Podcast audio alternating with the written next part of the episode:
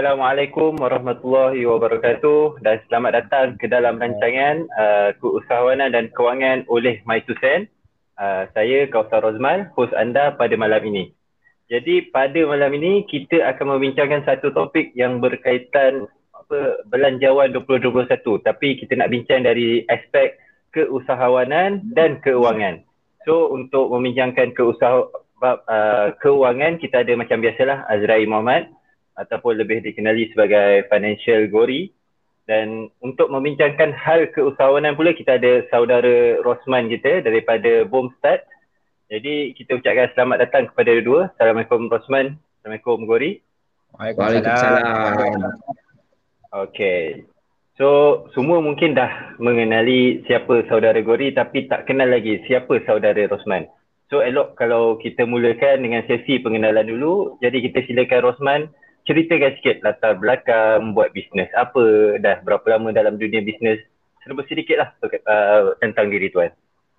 Okay, uh, Assalamualaikum. Uh, Bismillahirrahmanirrahim. Uh, Assalamualaikum. Nama saya uh, Rosman. Uh, saya stay dekat Shah Alam lah. Duduk Shah Alam dan berumur... Umur nak beritahu ke? Tak boleh kan? Dah pulang. okay, 36 tahun. Uh, so, uh, saya start uh, berniaga uh, since 2013 berniaga kecil-kecilan lah daripada rumah step by step. Uh, macam first saya berniaga adalah barangan ibu dan bayi lah uh, baby shop lah. Hmm. tapi saya start daripada rumah dulu. Saya jual produk apa semua daripada dropship daripada apa semua start dan sikit-sikit saya kumpul. Tapi masa tu saya masih bekerja. Berniaga sampai bekerja dengan dan saya punya partner is uh, my wife lah yang start. Slowly tapi start 2017 saya stop ber, saya berhenti bekerja. Kemudian uh, saya start saya punya kedai first baby shop dekat Shah Alam lah section 22 Shah Alam. Tapi uh, lepas 2018 saya pula buka satu lagi bisnes saya iaitu digital marketing agency. Uh, bernama Bombstart Media. Uh, dari situlah saya start saya punya serius dalam bisnes lah. Uh, sampailah hari ini tahun 2020 ha. Okey, baik. Terima kasih. So, kiranya uh, Tuan Rosman ni uh, asalnya daripada berniaga barang bayi, maknanya trading business lah nature-nya. Betul, betul. Kemudian betul. masuk pula ke dunia digital marketing ya? Betul. Okey, baiklah. So, tanpa kita melengahkan masa lagi, kita teruslah ke agenda kita iaitu kita nak membincangkan serba sedikit mengenai belanjawan yang baru dibentangkan Jumaat lepas dan apa peluang-peluang yang boleh disambar dari sudut keusahawanan ataupun dari sudut kewangan. Jadi sebelum saya bermula saya nak bertanya tentang uh, bab kewangan dulu kepada saudara Gori. Jadi okay, kita boleh. tengok ada macam-macam inisiatif yang ada pada hari itu, ada bantuan tunai, ada apa pengurangan KWSP, pengeluaran KWSP. Jadi boleh tak saudara Gori ceritakan siapakah kumpulan yang paling banyak dapat manfaat daripada belanjawan hari itu? Okey, bismillahirrahmanirrahim. Assalamualaikum warahmatullahi wabarakatuh. Uh, selamat petang semua kepada viewers live kita pada malam ini. So, InsyaAllah uh, mungkin ramai yang dah sedia maklum. Jumaat lepas uh, Menteri Kewangan kita uh, Tengku Zafrul YB, y, YABM Tengku Zafrul telah membentangkan belanjawan 2021 uh, untuk dibahaskan di Parlimen bermula esok. So insyaAllah kita tengok ada beberapa sektor yang menyebabkan kita ada ada part yang kita dapat sebahagian ada ada part yang mungkin kita dapat. Dan antara uh, orang kata komen dan juga feedback yang paling besar adalah berkaitan dengan penerimaan kepada golongan B40 kurangnya pemberian kepada M40 dan especially untuk T20 lah. Tapi apa pun kita tengok dulu apa yang kita dapat dan mungkin ada beberapa benda yang kita boleh harapkan lebih lagi lah untuk uh, perbahasan bermula esok. So pertama yang saya betul notice adalah uh, benda yang paling kecil, benda yang paling mungkin ramai yang ternanti-nanti kan tapi yang dapat sebenarnya sebahagian saja itu uh, e-wallet RM50 kepada belia berumur 18 ke 20 saja. So uh, e-wallet adalah satu benda yang kita mungkin kita dah sedia sedia berharap sebelum ni tapi memandangkan dia dapat ke umur 18 ke 20 uh, mungkin ada ada sebab dia lah. Cuma untuk yang berusia 18 ke 20 dan bakal menerima e-wallet ni ada satu cadangan yang telah berlaku sebelum ni. Sebab bila e-wallet diberi sebelum ni bermula belanjawan 2019 dan dari prihatin dulu dia disambung dan sebagainya untuk umur 18 ke 20 cadangan dalam belanjawan adalah untuk memperkenalkan uh, sistem nir tunai ataupun cashless cashless uh, environment kepada belia yang baru habis sekolah dan baru nak bermula uh, alam dewasa mereka. So untuk e-wallet RM50 ni biasanya apa yang kita akan dapat kita akan dapat dalam bentuk sama ada Touch and Go, uh, Grab ataupun Boost, uh, Boost Pay tu kan. So untuk Grab boleh lah kita buat Grab Food dan sebagainya ataupun nak nak naik Grab tu itself yang touch and go of course lah kita boleh bayar tol dan sebagainya tapi yang saya tertarik adalah perkongsian dari rakan-rakan di Twitter bila mereka dapat RM50 e-wallet sebelum ni ramai yang menggunakan Boost punya apps untuk buat pembelian emas mereka. Sebab dia orang nak invest emas melalui kalau kita buat uh, Boost punya apps kita boleh buat pembelian emas melalui Hello Gold. So dekat situ saya nampak ada satu peluang kita boleh invest especially untuk umur 18 ke 20 mereka boleh bermula invest kecil tapi uh, permulaan tu besar. Orang kata a long journey start with the single step.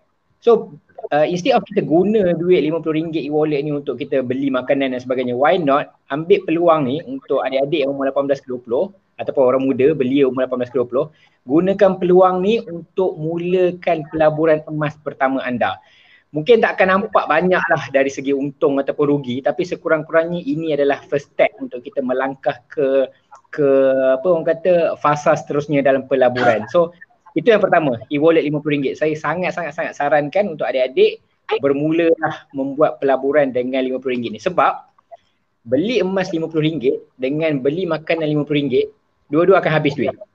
Tapi beli makanan ni sehari yang kita kenyang esok kita makan benda lain lah. Tapi untuk emas ni uh, ilmu yang kita dapat tu dia akan insyaallah dia akan ber berpanjangan sebab kemudian kita akan buat pelaburan lebih besar dan sebagainya. So gunakan peluang yang ada ni sebaiknya, okey. Kedua, okay. Yang ah okey uh, satu lagi yang paling di di di, di banyak diperkatakan of course uh, bonus kepada penjawat awam. So ini satu lagi yang saya nak tekankan. Uh, biasalah setiap-tiap tahun bila bonus penjawat awam ni disebut akan hmm. ada sedikit perbalahan ataupun perdebatan tentang swasta versus kerajaan.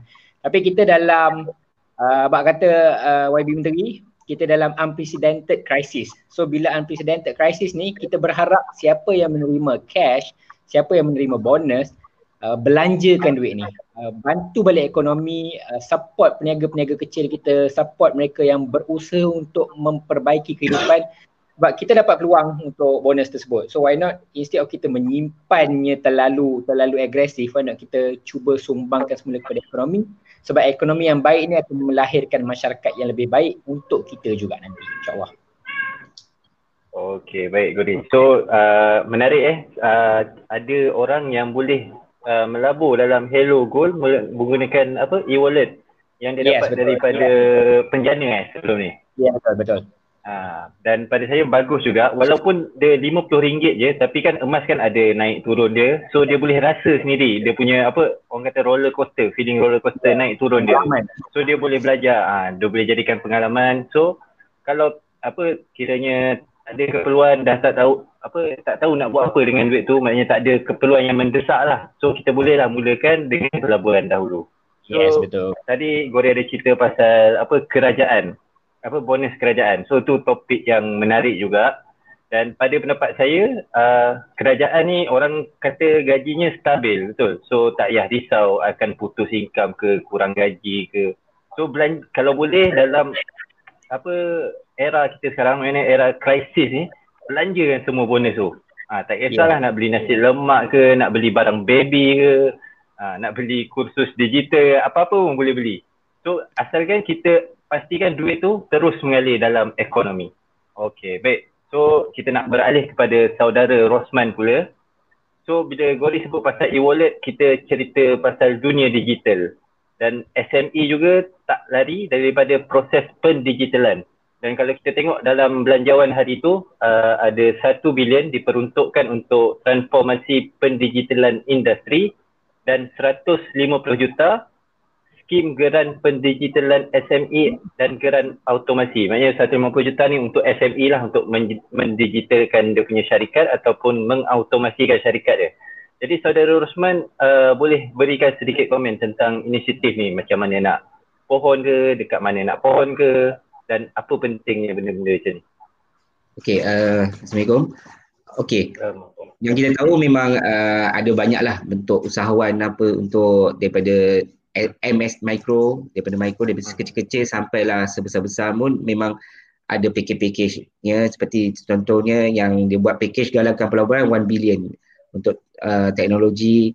Dan uh, SME grant 150 juta seperti tuan uh, sebut tadi uh, tapi masalahnya kita kadang kita tahu banyak benda-benda ni terutamanya kaum bumi putra lah. Memang banyak benda-benda yang di offer benda tapi dia orang tak tahu macam mana nak apply kat mana nak apply kat mana ni. Banyak.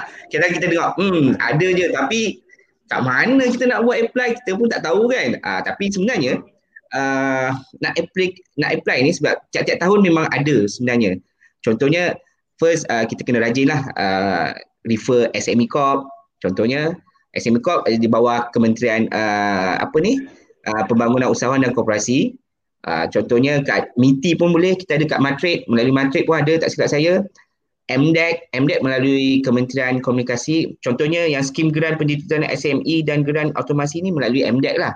Iaitu mm-hmm. normally uh, grant sekarang ni kebanyakannya grant dia akan bagi matching grant. Iaitu pemadan apa pemadanan uh, apa ni uh, grant lah. Maksudnya uh, contohnya invoice RM10,000 you bayar RM5,000 saja. So another RM5,000 uh, is a daripada grant lah. Dia, sekarang dah jarang lah ni grant-grant yang bagi 100%. Normally sekarang ni bagi, matching grant. Contohnya under BIP pun tak silap saya rakan saya pun ada dapat di dalam 60% di cover apa semua ada. Contohnya okey kepada usahawan-usahawan luar sana first actually untuk apply benda ni semua normally uh, tak, memanglah kita tahu kat SME Corp kebanyakan kat SME Bank, Tekun, InScan ada yang bagi training kat, uh, melalui Madrid untuk kalau kita nak ekspor barang kita kepada MDEC uh, macam contohnya uh, ada SME Digitalization Initiative um, melalui Bombstart pun macam saya ada company pun we are one of the technology service provider di mana kalau nak buat uh, digital marketing 10 uh, macam contohnya up, dia bagi grant uh, up to 5000 Um, kalau nak tahu yang tu boleh melalui saya jugalah benarnya. Tapi uh, first kebanyakan masalah yang dihadapi terutamanya usahawan Bumi Putra ni adalah account bank. Ah. Account syarikat. Ah itu yang paling masalah. Kerajaan patutnya uh, buat satu uh, grant untuk usahawan-usahawan ni. Uh, bagi saya lah pendapat saya.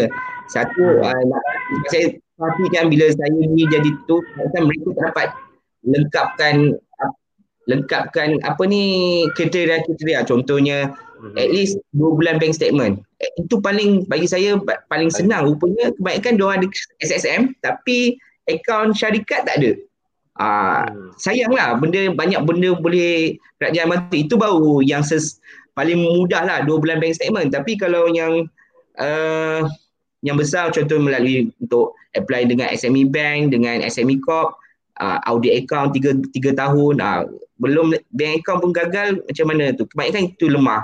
Itu masalah uh, itulah. Patutnya kita kena tackle bab ni insyaallah mungkin banyak usahawan putra boleh naik lah tapi uh, cara untuk dapat apply adalah melalui kita kena refer kepada agensi-agensi kerajaan ni lah SME Corp, Matrade, MDEC kadang-kadang melalui uh, Kementerian Pertanian tu bawah dia ada agensi cuba refer. Buka website dia tengok apa agensi-agensi di bawah mereka dan cuba hubungi.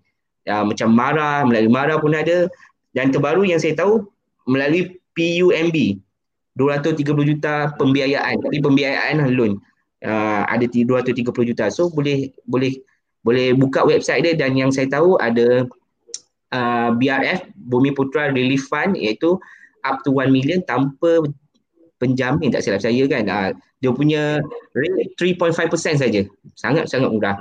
Normally kalau kita buat bisnes ni normally kalau boleh refer kepada uh, agensi ni dulu untuk buat loan lah. Dia berbanding daripada bank komersial sebab uh, better lah bagi saya better dulu kalau tak tu bank, bank komersial pun boleh juga so uh, benda-benda ni banyak lah first account syarikat buat proper business dengan proper business senang kita nak buat loan. Dan kedua, kalau kadang kita tak tahu benda-benda ni, normally saya recommend berkawan dengan rakan-rakan bisnes yang biasa dapat buat grant dan loan ni. orang memang memang pakar lah bab-bab ni. Okay. Okay. So masalah biasa yang dihadapi adalah apa documentation lah orang kata kan. Uh, bank account tak ada, tak audit. So benda Betul. ni lebih kepada masalah kesedaran ke ataupun mereka tak tahu ke macam mana? Kenapa biasanya ada masalah? Normally normally uh, kita tahu yang sebab saya pun pernah mengalami benda yang sama iaitu kita pada awal berniaga normally kita fokus buat sales dan kita lupa untuk prepare account. Walaupun kita dah pergi kelas ke apa semua kita lupa prepare account. Mungkin disebabkan terlalu busy. Terlalu, kita buat semua benda dan kita tak ada staff yang betul-betul untuk kontrol benda-benda dan satu lagi kita tidak tahulah. Tidak tahu macam mana kita nak buat account syarikat apa semua. Ha, so saya rasa nanti kalau ada peluang saya pun akan ajukan benda ni lah untuk kalau buat grant, kalau boleh grant untuk macam bantu usahawan setiap usahawan satu tahun teknologi service provider yang accountant accountant yang buat firm ni akan tolong tolong usahawan at least tahun. Ah, ha, dia buatkan so dia ada peluang lah untuk buat dapat grant-grant untuk yang lain atau buat loan. So dia akan expand okay. bisnes dia orang. Ha, itu je lah pendapat. Okay baik. So maknanya apa-apa pun kalau kita nak apa mohon grant ke bantuan atau pinjaman hmm. pastikan first kali documentation kena jaga. Betul. Okey, baik. So kita nak beralih semula kepada saudara Gori. So antara topik hangatlah berkaitan belanjawan 2021 dan yang berkait dengan apa personal finance ni adalah isu KWSP. Uh, so sebelum ni orang request nak keluar apa 10,000. So dah dibenarkan 6,000 dengan syarat-syarat tertentu. So apa pendapat saudara Gori tentang isu So untuk perspektif kita sebagai uh, pencarum atau sebagai sebagai pengguna lah orang katakan kita akan rasa macam itu duit kita dan kita boleh bawa keluar. Cuma ada satu perspektif yang kita kena ambil kira bos dari sudut pengguna kita, rakyat dan juga dari sudut kerajaan adalah berkenaan dengan risiko abuse. Risiko terhadap abuse RM10,000 yang sedebuk dapat. Sebab bayangkan RM500 sebulan keluar pun berlakunya abuse kalau 10,000 sedebuk lagilah banyak risiko yang terjadi. Kita boleh kata tentang risiko ni adalah risiko individu tapi kita kena akui benda ni memang wujud. Risiko yang terbesar adalah scam. Betul. Scam bila 10,000 sedebuk masuk dalam akaun, pertama kita akan takut uh, apa orang kata uh, gelap mata. Gelap mata. Sebab sekarang belum dapat duit, kita akan cakap lah uh, kita perlukan duit untuk kita survive dan sebagainya. Of course, tak ada orang nafikan keperluan terhadap benda tu tapi dengan dengan dengan wujudnya risiko-risiko yang macam yang macam saya cakap tadi uh, risiko tu memberi beban yang agak tinggi kepada kita rakyat dan juga kepada kerajaan. Sebab sebagai rakyat kalau hilang 10,000 kau kena tipu scam dan sebagainya duit dah habis. Duit retirement dah habis. Dan untuk kerajaan juga bila 10,000 sedebu keluar seorang seorang seorang dan duit tu di, di ditipu ataupun digunakan untuk benda-benda yang bukan-bukan banyak banyak keburukan dia berbanding dengan kebaikan. Sebab itu saya rasa uh, pemberian RM500 sebulan untuk withdrawal ni mungkin tidak banyak membantu uh, macam yang kita idam-idamkan tapi at least ada. Sebab kalau betul-betul desperate 500 tu boleh boleh boleh sedikit sebanyak keluar kan. Dan ada yang rasa macam uh, kita perlukan cash yang lebih banyak untuk kita buat apa, apa uh, start perniagaan dan sebagainya. Saya akui juga benda tu. Sebab itu saya tidak memandang kepada keluarnya 10,000 dari PF tu. Saya lebih berharap kepada pemberian BPN yang lebih banyak untuk kita survive the economy tapi malangnya pemberian BPR tu ataupun BPN yang diharapkan tu tidaklah terlalu tinggi buat masa sekarang. So untuk EPF macam saya cakap tadi uh, pengeluaran RM500 sampai RM6,000 setahun tu walaupun tidak banyak tapi dia dapat mengurangkan risiko macam saya dah cakap tadi. Uh, cuma bila kita dah cakap tentang EPF ni saya suka nak highlightkan satu perkara iaitu berkenaan dengan uh, reduce contribution yang daripada 11% hmm. sekarang dikurangkan kepada 9%. Uh, ada yang kata M- M40 terutamanya tidak mendapat banyak manfaat melalui belanjawan ni sebab kita kena akui M40 dari segi pemberian cash tu tak banyak. Tapi untuk uh, contribution contribution uh, reduce ni peng, apa pengurangan pencaruman setiap bulan ni hmm. ini pernah berlaku sekali masa kita ada reconciliation budget 2016 macam tu dan beberapa kalilah 8% dari 11% ke 8% ini sedikit sebanyak memberi cash ke dalam poket kita setiap bulan. Sebab daripada kita bagi 11% ke EPF dicarumkan, bila kita dapat 2% extra on top of that kita ada lagi tax relief 1% so ini sebenarnya manfaat yang diterima oleh M40 mereka tidak memerlukan sedebuk cash tapi sebaliknya dia dia dapat kurangkan pemberian duit kepada kerajaan semula dari sudut uh, tax ataupun cukai tadi. So ini antara benda-benda yang kita kena tengok uh, dia kita rasa kita tak dapat apa-apa sebab kita tak dapat dia duit tu. Tapi sekurang-kurangnya kita kurang mengeluarkan duit. Tapi of course sebagai manusia memang kita nak terima something lebih Betul. berbanding kita nak kurangkan pemberian tu. So kita kena tengok uh, dari aspek ni juga. Aspek di mana uh, satu dia dia dia memfokuskan kita semula kepada pengurusan kewangan kita dahulu berbanding kita berharap mendapat sesuatu dari dari orang lain.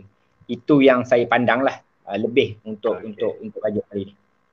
Okay, so Gori ada cerita pasal M40 kita dapat uh, lebih kepada lebih aliran tunai lah orang kata. Maksudnya kita ada 2%, okay. uh, so kalau gaji RM10,000 kita ada 200 extra, eh RM20 eh. Uh, so kita ada extra sikit setiap bulan. Uh, so extra tu bolehlah dijana ataupun disalurkan dalam ekonomi. Cumanya Betul. sebenarnya antara benda yang orang tak sedar, uh, satu kelebihan kepada M40 ni biasa dia ada loan lah. Ada loan rumah lah contohnya. So loan rumah kita dah turun uh, rate kita, OPR kita beberapa kali tahun ni.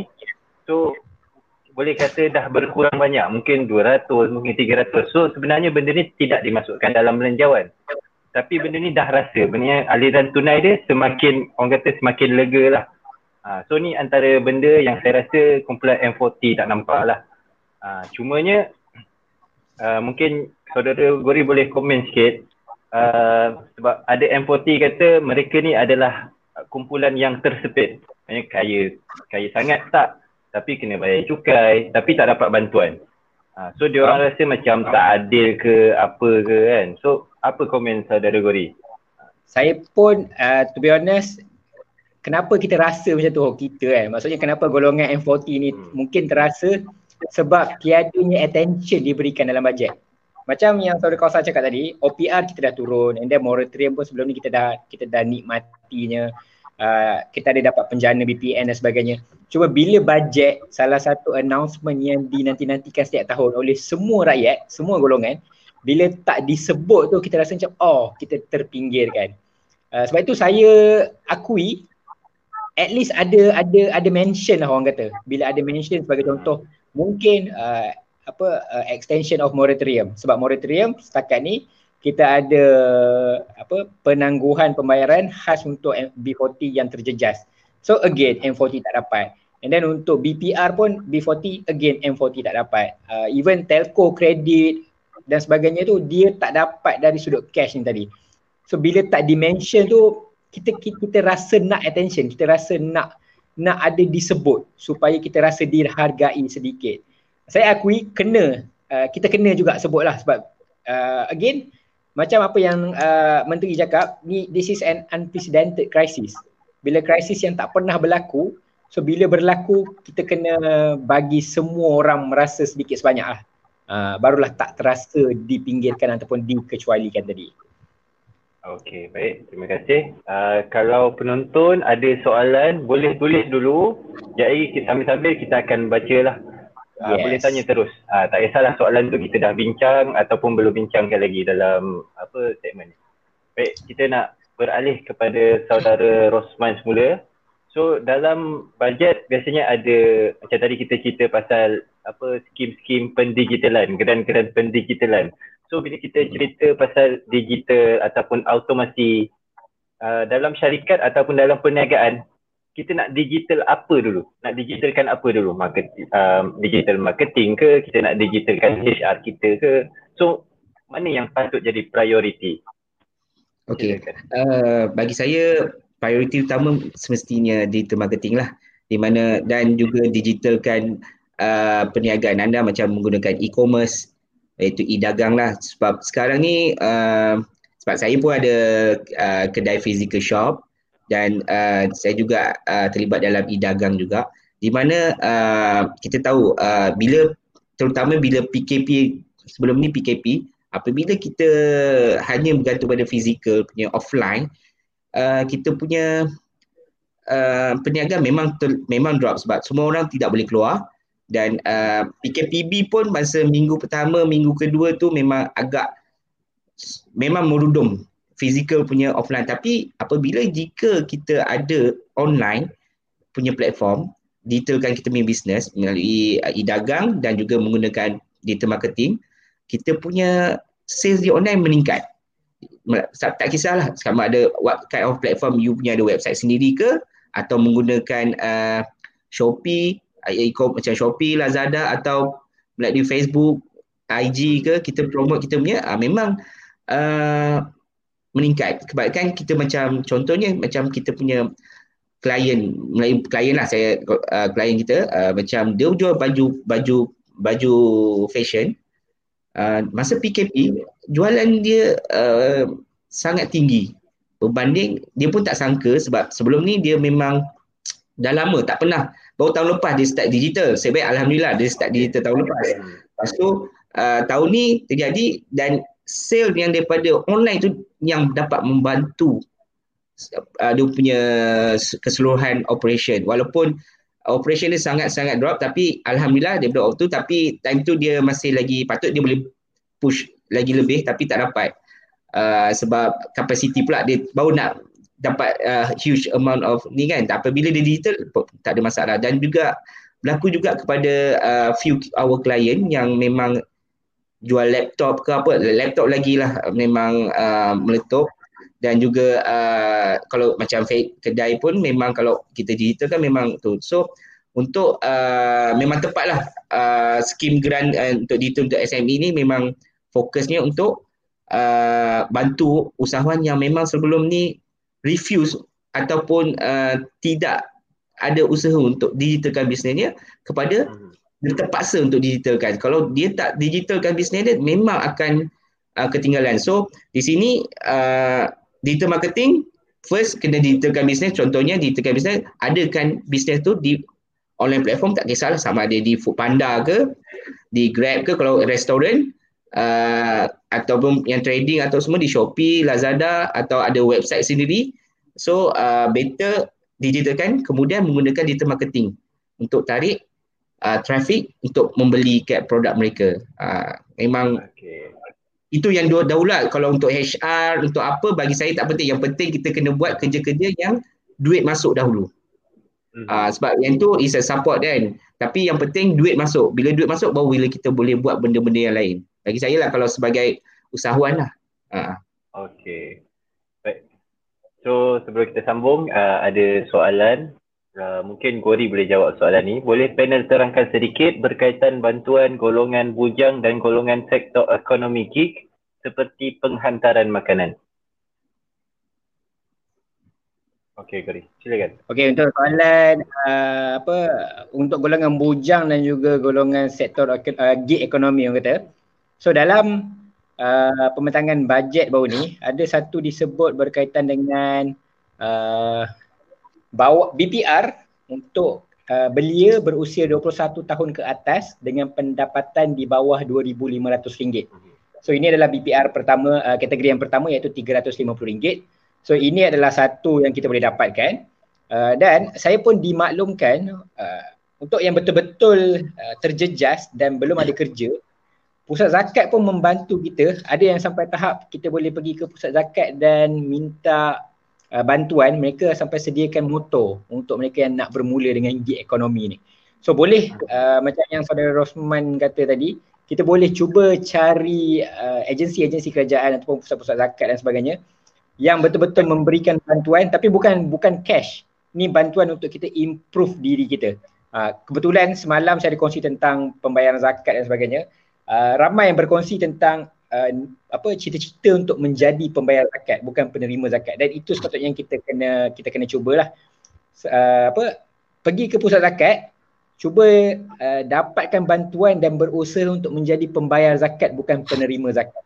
So walaupun zakat tu tidaklah disebut secara spesifik dalam belanjawan tapi ingat belanjawan ni adalah uh, apa dia dia dia satu holistic punya program kalau kita masukkan semua bantuan-bantuan lain dari agensi lain juga. Kalau kita tengok belanjawan semata-mata memang kita rasa macam tak ada apa-apa yang yang yang yang membantu kita.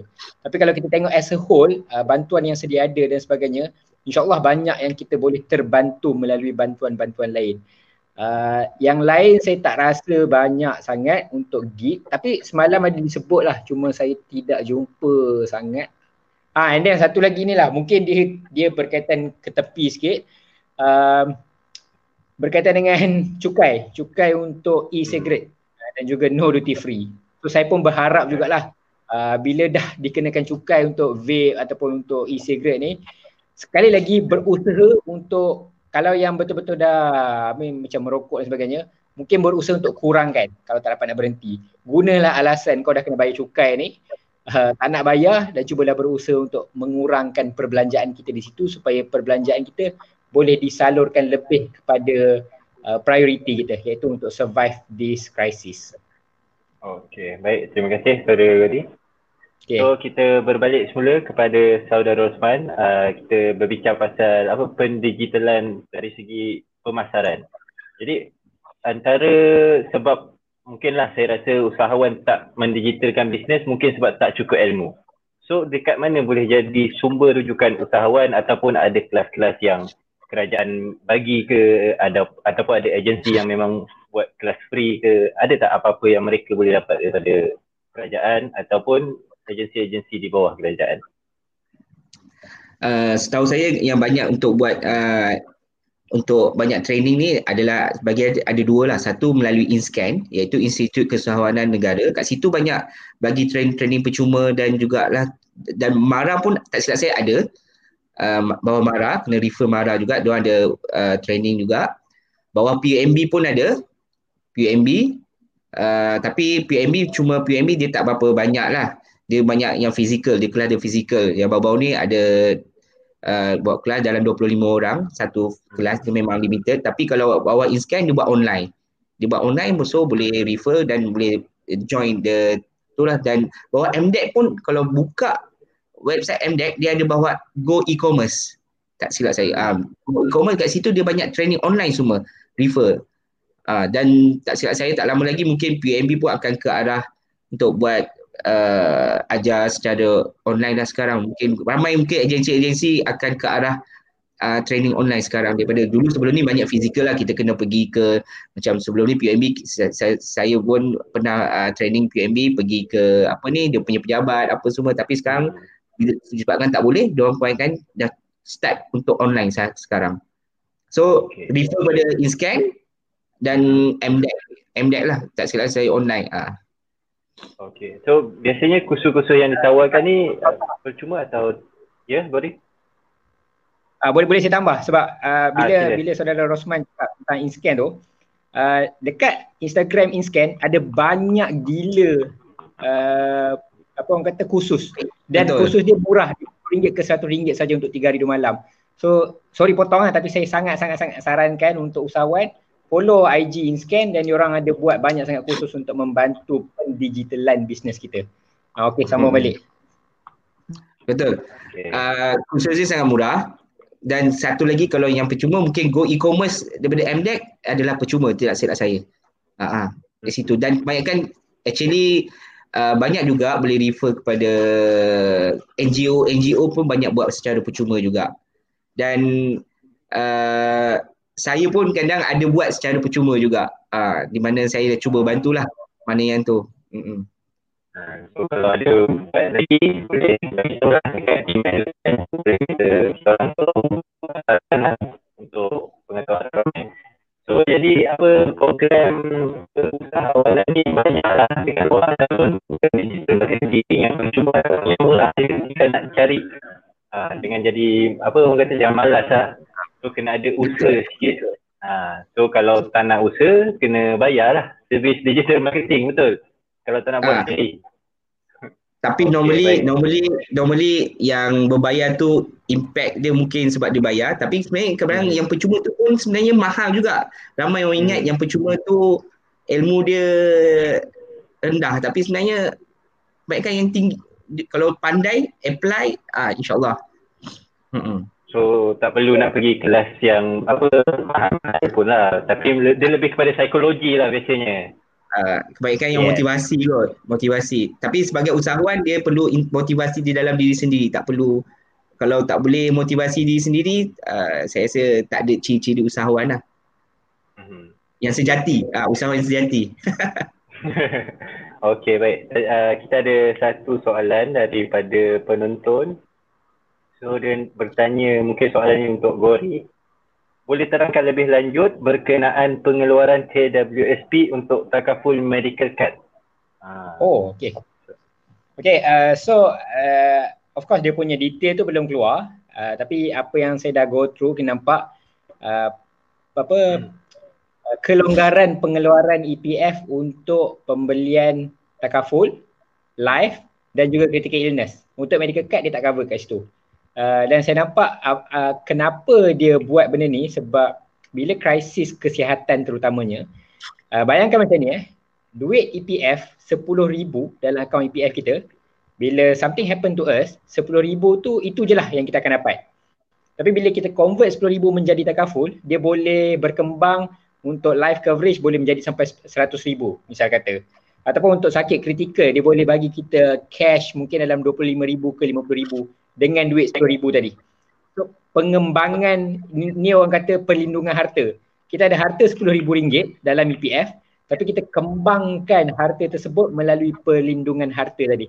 So itu adalah rasionalnya kenapa dibenarkan mengeluarkan duit EPF sebahagian, bukanlah semua eh, sedikit supaya kita dapat uh, apa memanfaatkannya melalui perlindungan takaful dan juga uh, critical illness tadi. Dan uh, salah satu lagi sebab dia adalah uh, kita punya takaful dan juga insurance penetration ataupun penetration apa bahasa Melayu saya pun tak ingat. Takaful penetration dan insurance penembusan ya terima kasih. Ha. Uh, dekat negara kita target 2020 sepatutnya Ha?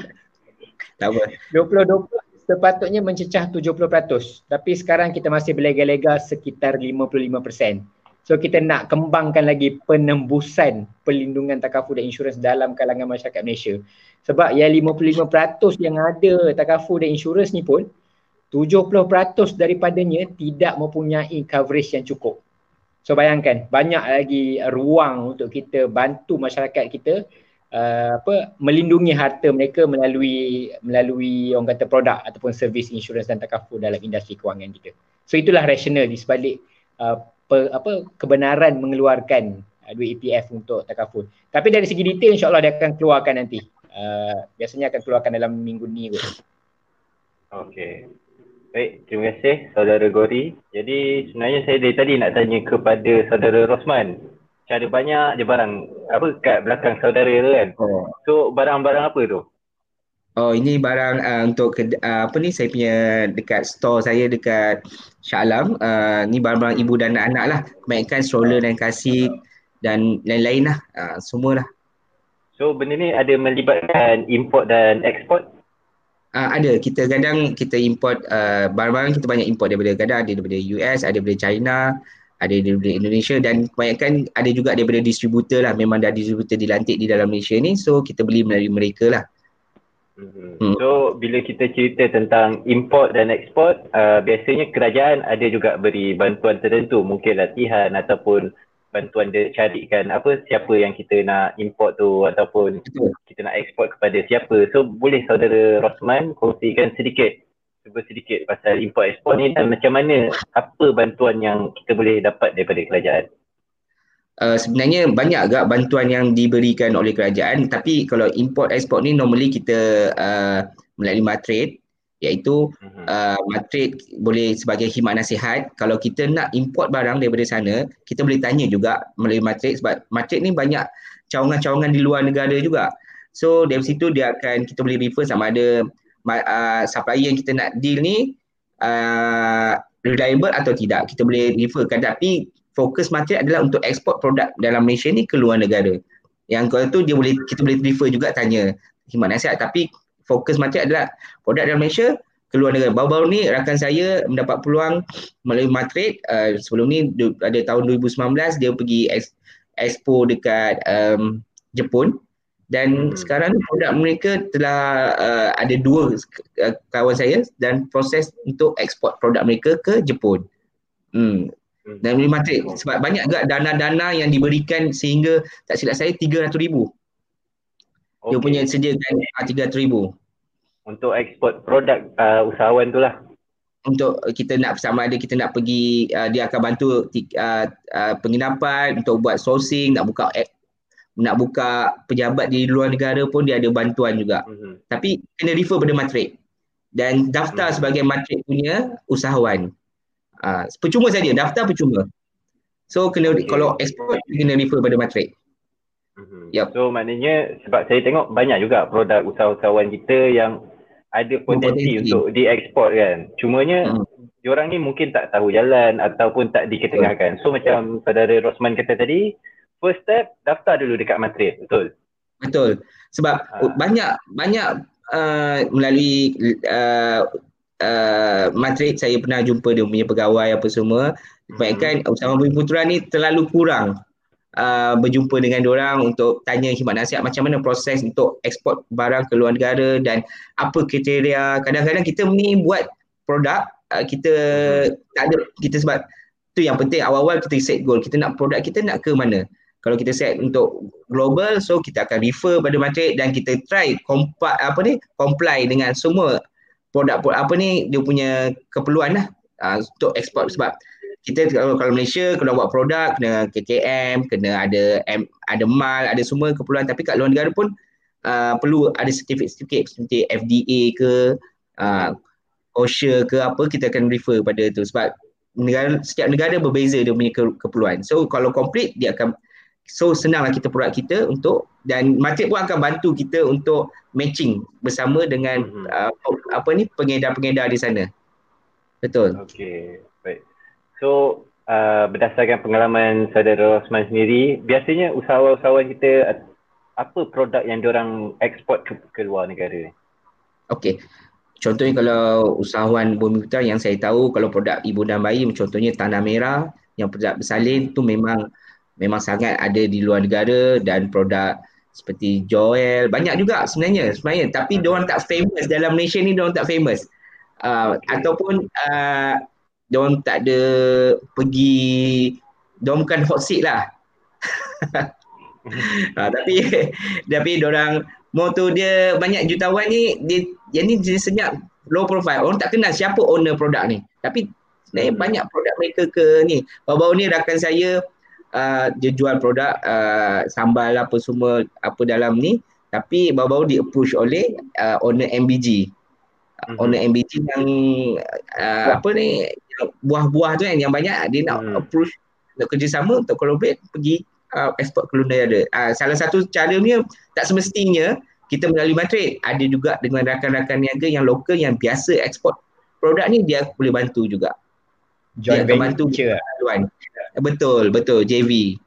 Uh, so, sebab tu kadang-kadang kadang-kadang as usahawan jangan kita hanya berniaga uh, di kepompong sendiri. Kita kena berkawan dengan usahawan-usahawan lain, bernetworking tak semesti dalam niche kita. Niche yang berlainan yang penting. So uh, kita tu contohnya saya sarankan kalau uh, sebagai usahawan join uh, business networking, uh, business yang ada networking lah contohnya BNI lah. Uh, business hmm. network international tu memang sangat sangat membantu. Macam saya pun start business uh, daripada kosong seorang sampai saya ada banyak staff melalui BNI. Ha, so okay. saya sangat recommend lah. Ha, ha. So dari situ tadi banyak hmm. apa ni grant macam mana sebab dia ada network dengan Mara dengan ni dia hmm. boleh tolong bantu. Sangat sangat bantu. Ha. Okay, so saya tertarik sikit dengan apa perkataan networking tu. Tapi sebelum tu kita ada satu soalan uh, daripada saudara Zul Hafi. Dia tanya hot seat tu apa Tuan Osman? oh, saya, saya cakap kena kecam nanti. Tapi uh, macam terlalu uh, satu grup yang apa ni terlalu kadang-kadang beritahu sale dia berapa apa semua kan. Normally kalau hmm. betul-betul dia akan cerita benda-benda ni sebab uh, lagi lagi itulah dia takkan dia tawan senyap lah orang kata. ha. dia tak ada masa benda-benda ni. Tak ada masa. Ha. So dia maknanya dia fokus kepada apa produk dia, bisnes dia. Itu yang lebih penting daripada bagi tahu berapa sale dia apa semua. Ha. Uh, okay. Tapi so, uh, itu pendapat saya lah, pendapat saya. Uh, tu je lah. Ada ramai orang ramai pendapat. Uh, uh. Takut kena kecam. Kita, tak apa, kita kita kita boleh berbeza pendapat. Okay. Betul. Okey, seterusnya uh, kita nak berbalik kepada saudara Gori. Mungkin saudara Gori boleh kongsikan apa lagi yang saudara Gori rasakan menarik daripada belanjawan 2021 hari itu. Okey, so Atau, uh, tak kisahlah, uh, maaf eh. Uh, tak kisah menarik ataupun benda yang saudara Gori tak rasa macam tak kena. Uh, patutnya tak payah buat lah macam ni. Uh, so boleh silakan. Uh, satu yang saya sangat-sangat-sangat tertarik pertama adalah uh, extension of My 30 Unlimited Travel Pass. So uh, benda ni dah diumumkan tahun lepas eh belanjawan 2019 ke 20 2018 tak salah saya bila Menteri Pengangkutan sebelum ni mengumumkan My 100 dan juga My 50. Mhm. So dekat situ untuk pengguna Lembah Kelang bila mereka menggunakan train dan juga bus dia punya kos bulanan hanyalah RM100 sebulan. So kalau pergi kerja 20 hari sebulan ataupun 5 hari seminggu, RM100 sebulan dah bersamaan dengan RM5 saja. Sangat-sangat hmm. sangat murah dan sangat-sangat sangat cost effective lah. Sebab biasanya bila kita buat consultation on personal finance ataupun commitments, kita akan tengok perbelanjaan pengangkutan boleh pergi sampai RM400 sebulan. So bila dapat reduce ke 100 ni jadi sangat bagus. Dan bila COVID ni berlaku, uh, penjana dan juga prihatin dah kurangkan menjadi my 30 lah RM30 saja sebulan. RM30 sebulan sehari RM1 je. So ini memang orang kata nak suruh kau jalan je. Nak suruh kau pergi je. Dan uh, apa belanjawan baru ni dia extend pula. Dia luaskan lagi rangkaian my 30 ni ke Kuantan melalui Rapid Kuantan. So dekat Kuantan ada bus Rapid Kuantan. Dan juga di Penang Rapid Penang juga untuk bus so pada saya ini adalah sangat-sangat bagus dan ada lagi satu lagi tambahan RM5, RM5 je sebulan untuk OKU dan juga pelajar sekolah. Uh, malangnya dengan pengumuman PKPB yang bermula esok, mungkin travelling tu menjadi sedikit reduce. Uh, apa uh, keperluan untuk travel tu mungkin ada had ataupun limitasi dia. So uh, saya tak pasti betapa apa macam mana berkesannya benda dua benda ni. InsyaAllah dia punya plan adalah sehingga Disember 2021. So insyaAllah tahun depan pun still boleh dimanfaatkan. Nombor dua adalah berkenaan dengan lifestyle tax relief. Ha, sebelum ni kita ada lifestyle tax relief pengecualian cukai untuk gaya hidup ni 2,500 termasuk laptop, pembelian laptop, sukan dan sebagainya. Sekarang dia extend sehingga RM3,000 dan uh, ada kemungkinan besar sebab dia sebut specifically 500 tambahan tu adalah untuk uh, sign up event ataupun competition berkaitan dengan sukan. So mungkin hmm. uh, menteri sukan kita yang agak aktif bersukan, dia sendiri includekan ni untuk merancakkan lagi sektor sukan kita yang sangat-sangat-sangat terkesan lah. Dua sektor yang sangat terkesan, sektor sukan dan juga sektor pelancongan sebab orang tak boleh nak hmm. keluar kan. So dengan uh, lifestyle tax relief ni uh, sehingga RM3,000 ni insyaAllah membantulah sedikit sebanyak untuk mereka yang membayar cukai tadi uh, golongan M40 dan juga maybe T20 juga uh, untuk mereka lebih spend duit. Sebab dah ada tax relief so spend duit tadi supaya mereka dapat semula tax relief. Dan juga ada juga sebut untuk langganan uh, e-newspaper. Mungkinlah sekarang hmm. e-newspaper lebih banyak newspaper dah pergi ke digitalization macam yang Tuan Rosman cerita tadi. So nak galakkan juga rakyat Malaysia mungkin subscribe pada e-newspaper ni tadi dan kalau kita tengok tax relief sebenarnya banyak banyak peningkatan. Banyak diberikan lebihan. Contohnya macam medical expenses naik sehingga RM8,000. Uh, untuk medical check up pun ada dan untuk yang jaga parents ataupun special needs pun ada sehingga RM8,000. So ini antara uh, orang kata kelebihan sebenarnya untuk mereka yang bayar cukai terutamanya M40 lah yang kata tak dapat apa-apa tadi. Dekat sini sebenarnya uh, dia punya benefit. Cuma again dia punya benefit tu tak dapat dari sudut cash ataupun tak dapat dari sudut benda tu pegun ataupun uh, tangible produk tu tak ada. Uh, cash tu tak masuk dalam poket kita. Cuma dia kurangkan pengeluaran cash tadi. Uh, itulah yang saya rasa antara uh, tax relief ataupun uh, kelebihan yang kita kena akui. Dan hmm. cakap tentang sektor pelancongan tadi, saya pun baru-baru ni adalah ber- uh, jumpa dengan beberapa industri player dalam sektor pelancongan. Uh, mereka memang sangat-sangat terkesan Uh, dan satu aspek yang mungkin kita tak dapat nak go through uh, ataupun go to into them adalah melalui subsidi pembayaran gaji ni tadi. So mereka hmm. nak uh, nak berhentikan pekerja secara total pun unfair juga. Sebab bila bila sektor boleh hidup semula mereka nak nak rehire semula. So sekarang ni dengan pembayaran gaji ataupun subsidi RM600 ni uh, kebanyakan mereka berkongsi itu sedikit sebanyak membantu. Taklah membantu sepenuhnya tapi adalah sedikit uh, bantuan. Cuma malangnya dengan pengumuman PKPB dan kenaikan kes ni semula uh, sektor-sektor yang baru nak hidup semula sebagai contoh retail, pelancongan, pelancongan terutamanya retail tu boleh buat online lagi. Tapi pelancongan yang memang nak orang physically uh, happen to be there uh, malangnya terpaksa menurun semula dan inilah yang saya agak risau kan dan sebelum ni saya tidaklah menyokong sangat untuk pelanjutan lanjutan moratorium sebab kita tengok kes semakin semakin baik uh, sektor ekonomi dia pun dah semakin berkembang semula tapi bila makin banyak sektor terpaksa ditutup melalui PKPB ni uh, ada harapan sedikit lah dari saya sendiri secara personal, secara peribadi untuk lanjutan moratorium ni diberikan semula secara automatik. Sebabnya bila kita cakap sekarang ni ada moratorium bersasar tapi kalau dah hampir semua sektor terlibat takkan semua orang nak pergi apply kat bank. Silap-silap bank pun kena tutup pukul satu. So dah banyak documentation ataupun dah banyak orang kata proses yang terlibat. So saya lebih melihat kepada moratorium bersasar untuk yang tidak terlibat. Maksudnya moratorium automatik tapi yang boleh bayar dia orang bayar. Cuma itu itu memerlukan mungkin uh, satu government will yang lebih tinggi lah untuk mereka discuss dengan industri bank dan juga untuk untuk untuk dapatkan balik sebab at, at first masa April dulu nak nego dengan pihak bank pun uh, mereka perlu go through the hustle. So hopefully adalah tambahan lah ke ke ke arah sektor tu. Sebab kita tengok B40 ramai yang terkesan dari segi uh, pekerjaan. Dan untuk M40 ataupun untuk businesses mereka boleh buka kedai. Kedai boleh buka. Bisnes boleh jalan tapi orang tak boleh nak keluar rumah dan beli. So inilah yang kita kita kena highlight.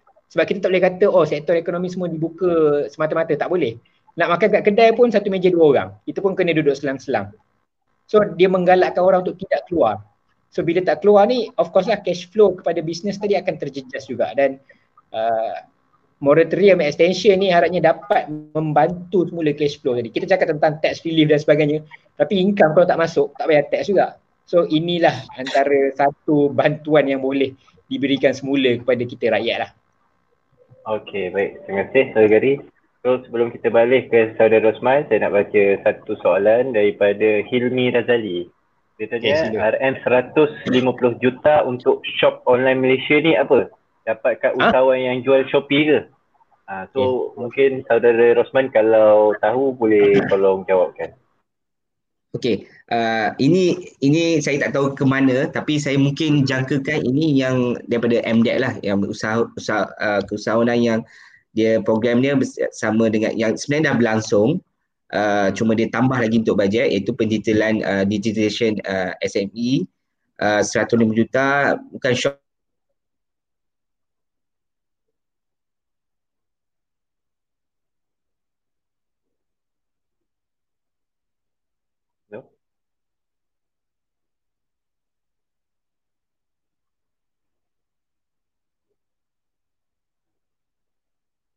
putus. Ah, lama. Ada, okay, gang, ada gangguan berkalan sikit eh.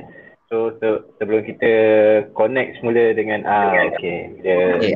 dah ada balik. Ah okey okey. Ah okey. Okay. Boleh saya sambung? Terus. Boleh boleh mula semula. Okey.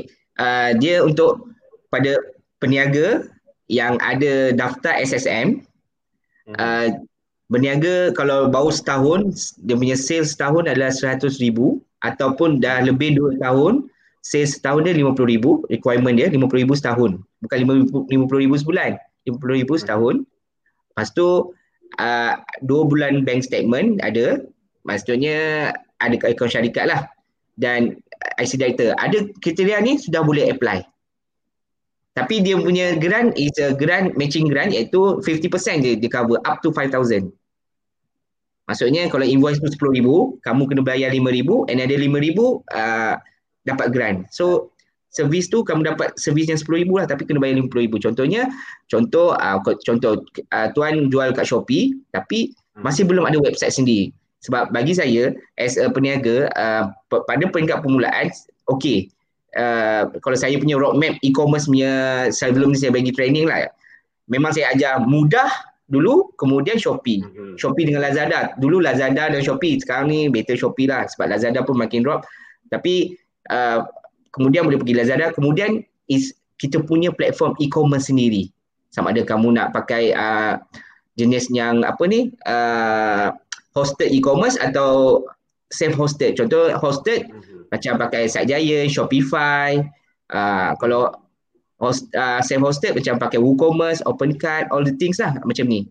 So uh, yang ni lah nak buat website ni mungkin boleh guna ni. Dan promote melalui website sendiri. Sebab kadang-kadang Shopee kita kita banyak apa ni uh, banyak competition. Tapi bila kita tarik traffic ke kita punya website kita kita promote brand kita punya kedai sini macam tu saya buat dulu.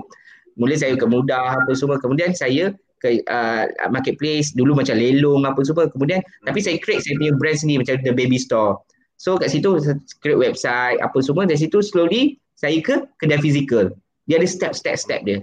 So mungkin tuan dan Master Shopee boleh guna grant ni untuk buat website sendiri. Mhm. boleh dapat? Boleh boleh. tapi jadi ada SSM lah. SSM dengan akaun syarikat. Ha, rekaman boleh pakai. Dapat. Boleh apply. Okay. ha. Okay. So tadi saya saudara Rosman ada bagi tahu apa kita start dengan simple lah dulu Shopee ke Mudah Lazada lepas tu baru buat uh, website sendiri. So macam mana kita nak tahu bila yang kita kena buat website sendiri tu? Apa ada metrik dia ke? Macam mana kita nak tahu?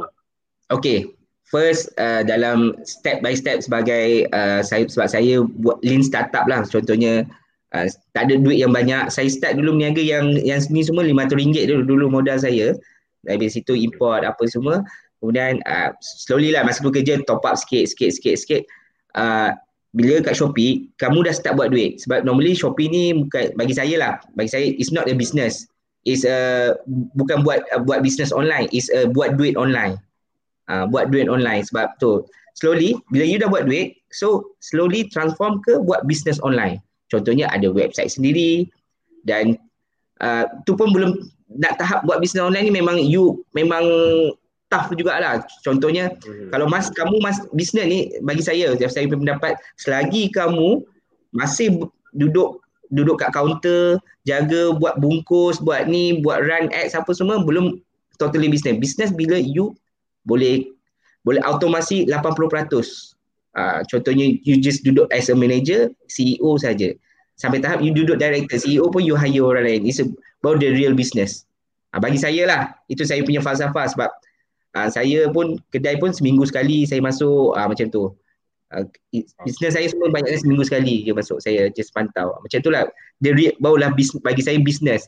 Kalau tu kita masih lagi buat duit. Uh, masih lagi kita uh, ni ma- masih lagi kita membanting tulang. Ha. Hmm. Faham, faham. Maknanya kita kena target uh, bukan saja bisnes kita tu akan jadi digital, dia automate. Maknanya kita tak perlu Betul. uh, apa sepanjang masa tengok dekat bisnes tu.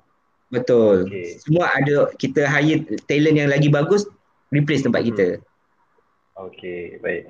So kita pun dah uh, minit ke 59 uh, bersiaran. Jadi sebelum kita berakhir mungkin saudara Rosman pula boleh kongsikan apa yang saudara Rosman rasa menarik ataupun yang boleh ditambah baik dalam belanjawan yang baru dibentangkan hari tu. Okey, uh, semua saya tengok banyak memang fokus kepada pendigitalan, memang satu perkara yang baik. Tapi uh, nak dapat geran-geran ni, saya tengok kebanyakan usahawan terutama Bumi Putra lah gagal untuk buat akaun yang baik, audit akaun apa semua. Kadang-kadang diorang ni buat business memang making money, making money, diorang making money. Tapi bila bab documentation apa semua sangat gagal. So, saya suggest uh, kerajaan uh, mungkin buat satu yang grant khas untuk bantu ataupun educate cara nak akaun syarikat yang betul, management, uh, technical business lah, more to technical business. Mungkin sama ada uh, first uh, yang usahawan kecil-kecil yang gerai-gerai apa semua kebanyakan dia orang mem- memang buat duit. Tapi accounting apa semua sangat mungkin gerai yang cari teknologi service apa accounting service provider ni accounting firm untuk bantu dia orang dan gov- government bagi setahun grant ataupun matching grant setahun punya servis ditanggung. So dia akan buat ada account setahun. Dari situ dia akan kesedaran akan bermula dan bila dia ada setahun dah audit account semua complete ah barulah dia orang boleh grow the business dan dia ada so business dia orang dia nampak ada meter so dari situ dia orang tahu kat mana uh, loophole kat mana kat mana perlu ditambah baik kat mana mungkin stok terlalu tinggi. Dia stok terlalu stok tinggi ni dia macam simpanan tu tak tak dicairkan lambat. Uh, kat situ boleh eh, accounting lah itu yang penting. Uh. okay. so ingat tu? mhm. mungkin dengan sedikit so, tu dapat bantu banyak usahawan. Uh. betul. So kalau boleh uh, kalau adalah agensi kerajaan yang mendengar kan buatlah program ke bagi grant ke supaya semua usahawan kita ni bertukar daripada cowboy kita ada proper documentation and everything so Betul. kita uh, sebelum kita nak berakhir kita nak jawab satu soalan lagi daripada saudara Amin Sanusi. So soalan ni mungkin ditujukan kepada saudara Gori lah. So yang pertama dia kata pelepasan cukai pendapatan hingga RM3,000 untuk PRS sebelum ini ditamatkan. Sudahkan pelepasan cukai ini? Oh, pening tak ni? yang kedua RM50 bantuan kewangan kepada B40 untuk beli produk perlindungan tenang. Ini perlindungan insurans ke apa tuan? sama dengan pengeluaran dua akaun KWSP untuk life insurance dan critical illness ke tuan? Ha, so panjang soalan dia mungkin Saudara Jori boleh tolong jawabkan lah. Okay so untuk yang first uh, PRS Private Retirement Scheme uh, kita boleh boleh apa orang kata buat semula private retirement scheme kita nak menggalakkan kita menyimpan untuk retirement dan ada RM3,000 pengecualian cukai dekat situ. So boleh simpan up to RM3,000 lah setahun atau dalam 250 sebulan macam tu. Untuk soalan kedua, RM50 bantuan kewangan, dia akan bagi voucher tau. Voucher ni untuk beli produk perlindungan tenang. Produk perlindungan tenang ni dikeluarkan oleh Bank Negara Malaysia dan ini memang khas untuk perlindungan insurans uh, kematian ataupun uh, death coverage lah orang kata death coverage dan juga CI, critical illness. So ini bukan tak sama dengan pengeluaran KWSP tadi. Ini memang untuk B40 ada RM50 voucher untuk mereka mula untuk mereka start RM50 ni boleh jadi start uh, first first purchase uh, of our insurance ataupun takaf punya produk tadi sebab kita kena akui dalam B, uh, dalam dalam golongan B40 insurance dan takaful bukan priority mereka so dengan RM50 voucher dah boleh membantu mereka untuk start sebab RM50 ni tak boleh beli benda lain dah pun memang kena dan nak beli untuk uh, produk insurance dari company pun tak boleh memang kena dari perlindungan tenang punya produk saja sebab nak ajar uh, yang belum ada takaful ataupun insurance ni untuk mula uh, ada first policy ataupun first plan mereka. Dan kalau dah dapat ini barulah kita go towards yang pengeluaran KWSP tadi. So bila kita ada first uh, policy kita dah reti macam nak membeli dan sebagainya barulah kita boleh bawa keluar sikit-sikit duit kita untuk kita subscribe to another plan dan hopefully by the time income kita increase kita boleh cukupkan coverage untuk kita punya financial protection ni tadi. So itu okay. untuk menjawab soalannya. Baik, terima kasih Saudara Gary. So kita akan ambil soalan terakhir lah daripada top fan kita Muhammad Jamali. So SM, soalan dia berbunyi uh, SME boleh bantu untuk selesaikan isu masalah pengangguran tapi perlu lebih boost daripada kerajaan. Pertama, kedua, kena bantu rakyat boleh berbelanja. Pada pendapat saudara berdua, cukup ke bantuan kerajaan untuk SME? So mungkin saudara Rosman boleh mulakan dulu jawab. Silakan. Betul uh, yang untuk tapi untuk mengurangkan pengangguran bagi saya contoh yang kita tahu uh, jumlah pengangguran uh, 700,000 tak silap saya. Uh, kebaikan kita yang paling kita saya nak fokus kepada yang siswaza lah pengangguran. Hmm. Sebenarnya masalah untuk selesaikan pengangguran siswaza ni bagi saya uh, saya ada idea lah. Contohnya sebenarnya kita kena bagi skill dia uh, sebab semua company syarikat sekarang perlukan uh, ilmu digital. Pendi, uh, macam digital marketing lah terutamanya. Macam mana nak handle e-commerce all the things. Macam mana nak buat FB ad, Google ad, SEO ini dah jadi satu keperluan so saya nampak apa yang perlu adalah uh, ambil usaha-usaha apa ni penga, apa ni usaha apa siswaza ni yang menganggur ni kita letak kat satu tempat kita bagi training tentang digital marketing all the things ni dan kita bagi on job training macam kita hmm. bagi kepada syarikat-syarikat yang uh, perlukan benda ni. So kat situ mungkin uh, dapat bantu pekerjaan dapat tempatkan pekerjaan dan dapat bantukan syarikat tu juga sebab kebanyakan syarikat nak ambil pekerja the whole sebab uh, tak ada value apa nak boleh bantu syarikat tu uh, contohnya kalau dia ambil tak, tak boleh bantu boostkan untuk syarikat tu buat duit lagi so kalau hanya digital ni insyaAllah memang dapat membantukan contohnya macam kami sendiri pun di Bomstart lah. Bomstart hmm. setiap bulan walaupun PKP, PKPB kita memang hiring. Memang cari pekerja, pekerja, pekerja. Still bertambah. Kita tak ada sebab uh, demand tu sangat tinggi. So hmm. kalau kita dapat ramai, satu lagi of course uh, kalau demand terlalu tinggi, uh, supply kurang, gaji memang sangat mahal lah untuk dibayar. Tapi bila kita dapat train lagi ramai kat market ni jadikan satu sebab kita tak, tak benda ni tak ada satu kursus khas. So this based on training macam kami kenalah train uh, daripada scratch daripada dia orang tak tahu apa-apa sampai sampai tahap ada uh, staff-staff kami pergi ke company-company lain dapat kerja dan gaji yang tinggi. Uh, Alhamdulillah lah dan kami akan train yang from the scratch ada juga kami train daripada scratch di diploma tak tahu apa-apa pasal itu marketing dan dia dapat kerja dari company-company luar yang lagi lagi better lah daripada kami. So mm-hmm. kami pun happy lah. So benda-benda ni saya rasa skill digital marketing penting. So nak elakkan pengangguran di Malaysia, dapat kita malah kita boleh ekspor kita punya kemahiran ni. Hmm. Luar negara Baik. juga. Baik. Okay. So terima kasih Saudara Rosman. So Gori boleh beri komen? Yang berbelanja tu Gori lah. okay. So uh, alalang lah boleh boleh macam rangkumkan lah. Ha, boleh lah alalang penutup terus. Juga boleh. So uh, apa apa yang saya sendiri perhatilah sejak dari mula bekerja 2013 sampai sekarang memang saya follow belanjawan setiap tahun. Apa yang saya dapat rumuskan adalah dia ada dua side of belanjawan. Satu untuk rakyat as uh, individual, satu lagi macam yang di, di, dibincangkan tadi SME, business dan sebagainya. Untuk kita rakyat as individual, belanjawan yang dibagi setiap tahun ni bukan untuk menjadikan kita kaya. Mustahil lah kita nak kaya dengan dengan bantuan-bantuan kerajaan. Tapi apa yang kita boleh buat adalah untuk individual, bantuan ni membantu kita untuk mengurangkan sedikit uh, orang kata keresahan ataupun kesusahan. Apa yang saya cadangkan, contohnya yang dapat bantuan RM50 ataupun RM100, uh, mungkin kita rasa desperate untuk guna untuk hidup, tapi apa yang kita boleh improve diri kita adalah gunakan untuk ilmu sebagai contoh. Katakan dapat RM50, beli dua buku yang betul-betul boleh upgrade diri kita sendiri. So dekat sini sekurang-kurangnya kita dapat added value. Bantuan kerajaan yang diberikan, kita dapat add value supaya kita boleh move forward. Dan dari added value ni tadilah bila kita dah start buat bisnes dan sebagainya, dari dari bantuan kerajaan untuk SME dan juga bisnes pula dia adalah untuk grow. Untuk kita stimulate dan untuk grow.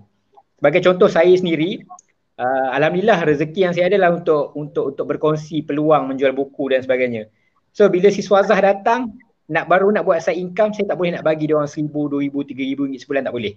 Tapi apa yang saya boleh bantu adalah uh, sekurang-kurangnya ajar dia orang untuk cuba jual satu buku. Okay, dapat lima, sepuluh ringgit commission. Kemudian jual satu lagi, satu lagi. Sekarang ni dah ada seorang, dua orang yang jual seribu ke dua ribu sebulan. Mereka dapat buat dua ratus lima puluh ke lima ratus ringgit sebulan. Tak banyak tapi sekurang-kurangnya ini dapat bagi value sedikit supaya bila mereka move forward dapat upgrade diri dari jadi seorang dropship menjual buku sebagai contoh kepada bisnes online. Macam yang Tuan Rosman kata tadi. Sekarang ni nak buat duit online dulu. Kemudian baru kita buat bisnes online. So bantuan kerajaan ni yang SSI tadi, businesses kena ambil peluang untuk grab uh, geran ataupun bantuan ni untuk kita upgrade sendiri. Kita tak boleh harap selama-lamanya kerajaan ataupun orang luar yang angkat diri kita. Sebab kita setiap tahun kita akan komplain, kita akan mengeluh, kita akan meluahkan keresahan, alah ini je aku dapat. Sampai bila? Sebab saya tu be honest setiap tahun saya akan macam eh ini je aku dapat. Tapi bila tahun ni saya nampak ada benda yang aku boleh buat. Kalau aku ada bisnes, aku boleh tolong orang lain. So kita boleh kawal apa yang ada dalam tangan kita berbanding kita nak suruh orang lain kawal apa yang ada dalam tangan diorang. So that is why be the change you want the world to be.